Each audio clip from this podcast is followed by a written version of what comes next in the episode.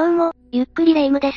どうも、ゆっくりマリサだぜ。マリサ、私って見た目とか雰囲気とかどんな風に見えてる？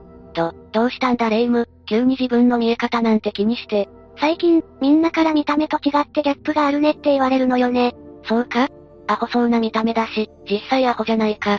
昨日も今日も明日もアホだぜ。辛辣にも程があるでしょってか明日もアホって何よ。でもギャップがあるっていうなら、良い方向にも捉えられるよな。そう？裏があるって思われたら嫌なのよね。霊夢にしてはネガティブな発言じゃないか。見た目と実際の性格とで損をしていることがないかって、ちょっと考えちゃうのよね。そうか？でも霊夢はアホではあるが見た目は可愛いからな。男性からは人気があると思うんだぜ。そう？でも裏の顔があるって言ったらどうする？え、裏の顔？ふふ、実は私には恐ろしい裏の顔があるのよ。ええどういうことなんだ？てかなんだこの展開。マリサは私の表の顔に騙されていたのよはははは。んなわけないだろ。何年一緒にいると思ってるんだ。つまんないの。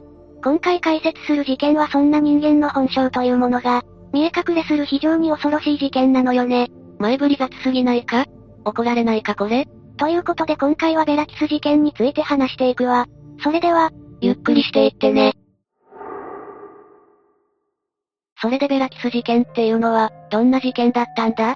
それはベラキスって人物が起こした事件に決まってるじゃない。そのまんまじゃないか。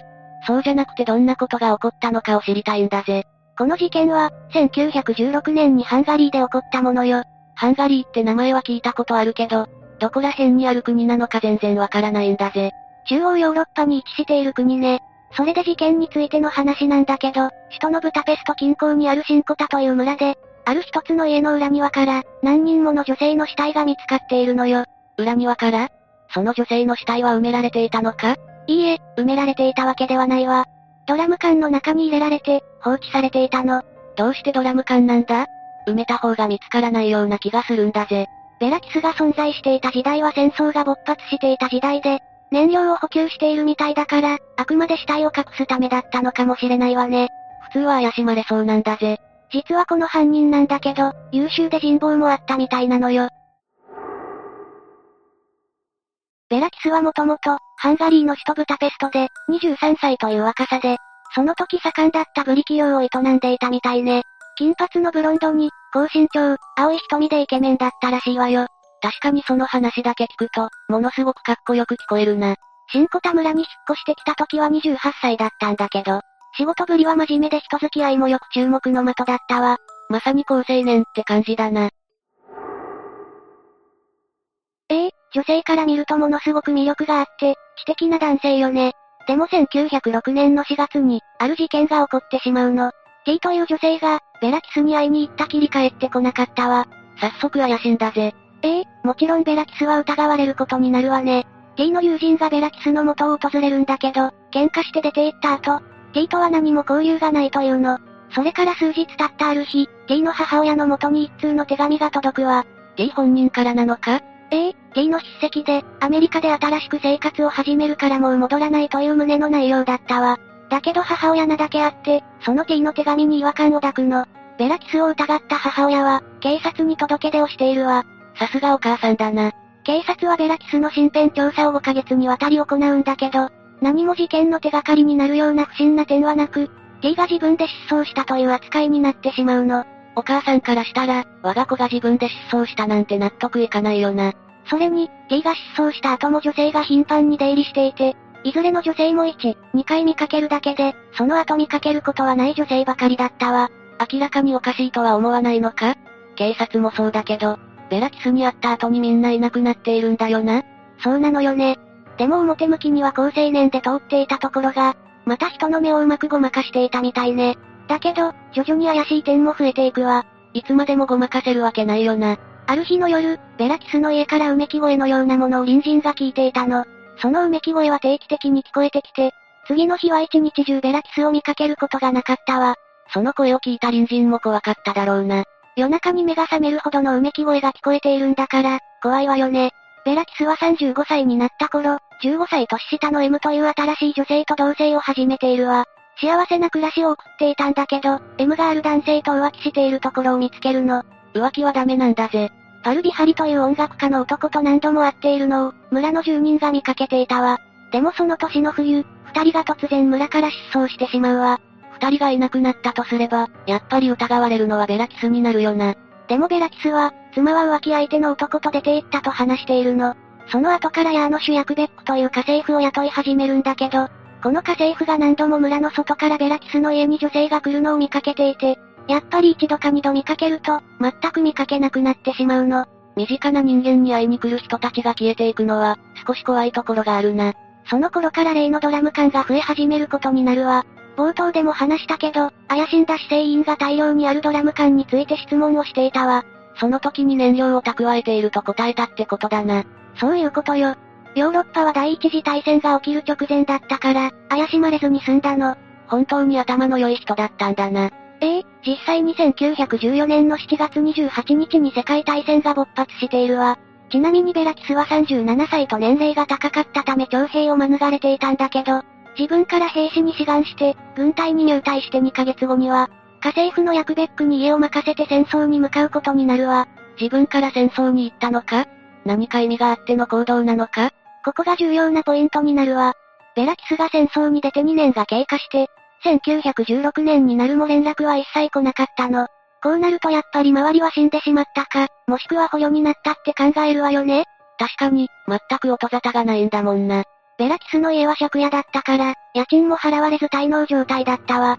借家の家主は借りていた本人からの連絡もないから、新たな借り手を探そうとしていたわ。家の状態を見るために家を訪ね、家の中は家政婦のヤクベックが定期的に掃除をしていたため綺麗だったんだけど、中には荷納屋があることに気づくわ。もしかして、大量のドラム缶があったとか、か？その通りよ、もともと納屋は貸し出した際になかったものだったから、ベラキスが建てたと考えられているわ。家主は気になって納屋を開けてみると、中には大きなドラム缶がいくつもあったらしいの。噂されていた燃料だと高値で売れるため、開けようとしたんだけど、鉛で頑丈に固定されていたため、簡単には開けられなかったわ。隣人に頼んで開けてもらおうとお願いしたんだけど、斧を持ってきた隣人が蓋を割ると、とてつもない腐敗臭がしてきたの。隣人も家主も災難だな。高値で売るどころかけの借り手さえ見つからなくなりそうなんだぜ。匂いの元を地元の薬剤師を呼んで確認すると、人間の腐敗臭であることが判明して、家主は警察に通報することになるわ。ブタペスト警察のチャールズ・ナギーという人物が事件を担当することになるわ。まさかこんな大事件だとは思ってもいなかっただろうな。マギー刑事が現場に到着して部下に蓋を開けさせると、中に大きな袋が入っていて、女性の長い金髪の髪の毛が見え隠れしていたわ。か、髪の毛。警察の人ってそういうものを見たり、嗅いだり、仕事だとしても骨が折れてしまうよな。大変な仕事よね。中に入っていた袋を出して確認すると、腐敗した女性の遺体が出てくるわ。何かの液につけられていたせいで、匂いも一段とひどかったみたいね。想像しただけで鼻が曲がりそうなんだぜ。周りにはまだドラム缶があって、すべてのドラム缶に穴を開けると、6つの缶から黒い液体が流れ出てくるわ。すべてのドラム缶の中には、女性の遺体が入っていたみたいね。そうだと思ってはいたけど、いざ聞いてみると怖くなってくるんだぜ。村では大事件が起きたためすぐに話は広がり、シンコタの怪物と呼ばれるようになったわ。ベラキスの知的なところが、犯行を見つけ出せなかった原因だな。ここまで隠し通しただけあるわよね。遺体については全ての縄で締められた跡があったから、考察であることがわかっているわ。また、遺体にはほとんど抵抗した形跡がなかったため、寝ている状態を襲ったと考えられているわね。そりゃあベラキスの家に出入りしていて、安心して眠っていたら、襲われているんだから、抵抗も何もできないよな。殺害した犯人はベラキスだとも判断され、ドラム缶を開けた際に出てきた液体はアルコールと判明しているわ。アルコール？なんでそんなものにつけていたんだ？アルコールで少しでも腐敗を防いで、遺体発見を遅らせたり、バレないようにしていたと言われているわね。なんか手慣れた感じがしているな。ちなみに見つかった遺体7名は腐敗が進んでいたせいで、身元の確認を取ることが難しく、身元の確認が取れたのは一人だけだったそうよ。放置されていた年月が、最低でも戦争に出る前だから2年は経過しているもんな。唯一分かった女性は新小田村の料理人だった K、V なんだけど、この人も10年前に突如姿を消していたことが分かっているわ。そんなに前から殺害されていた人がいたのか。身元もわからないわけだぜ。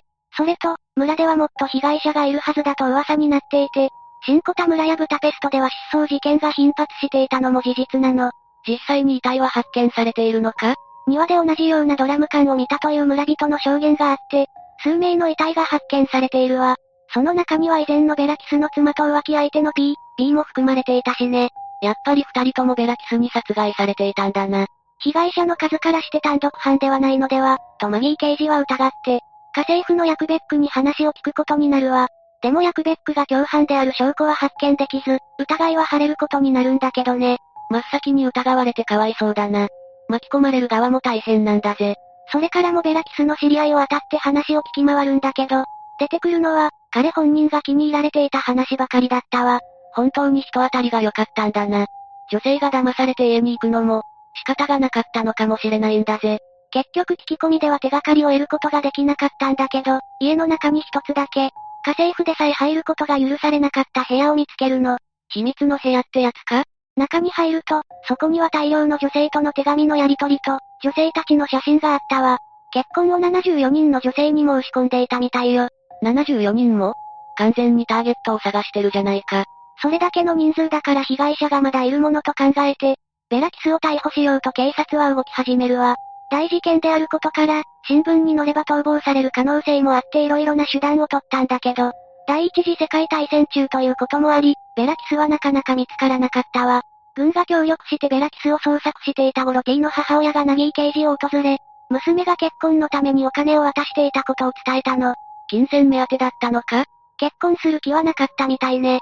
裁判を起こそうと考えた時に、ベラキスから呼び出されて失踪していたのよ。ベラキスと手紙をやり取りしていた別の女性も見つけ出して話を聞くと、新聞に付き合いを求める広告を掲載していたことが分かったわ。それが手口なんだな。手紙が来るとその女性を訪ねては、細かく女性の貯金等を聞いてたみたいね。地方から出稼ぎに来てお金に余裕があり、失踪しても探されることがない人を狙って殺害。動機は金銭だったと考えられているわ。なんでそんなにお金を必要としていたんだ？自分でブリ企業を営んでいたなら、金銭的に困ることはなさそうなんだぜ。歓楽街でよく見かけられていたみたいで、遊ぶためのお金を調達していたみたいよ。そして1916年の10月4日に、軍からナギー刑事の元に連絡が入るわ。ついに見つかったのか？そうよ。ベラキスが野戦病院に入院しているとのことで、ナギー刑事はその日に病院に向かうんだけど、病院のベッドには別の男が寝ていて、しかも死んでいたわ。ナギー刑事の捜査は虚しく、逃げられてしまったということね。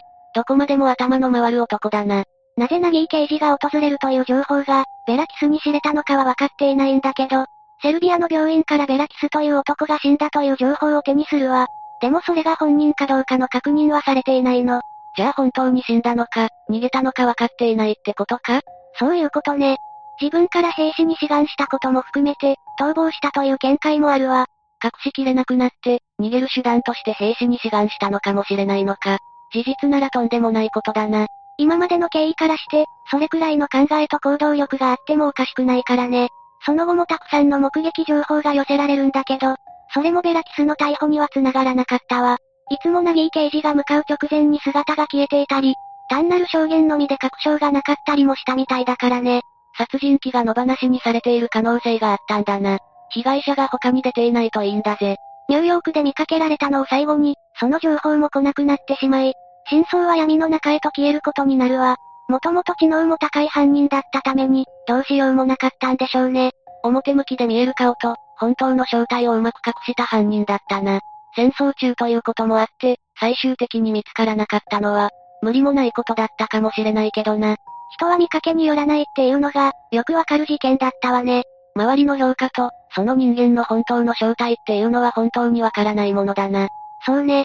別に人を疑って書かれって話でもないんだけど、時にはそういうことも必要だと思わされる事件ね。霊夢のことも疑う必要があるな。これからは全て裏があると思って行動するんだぜ。え、ちょっと待ってよ。そこまでしなくてもいいでしょ？冗談だよ。今回の事件は本当に人間の裏表について考えさせられる内容だったぜ。というわけで、今回はベラキス事件について紹介したわ。それでは、次回もゆっくりしていってね。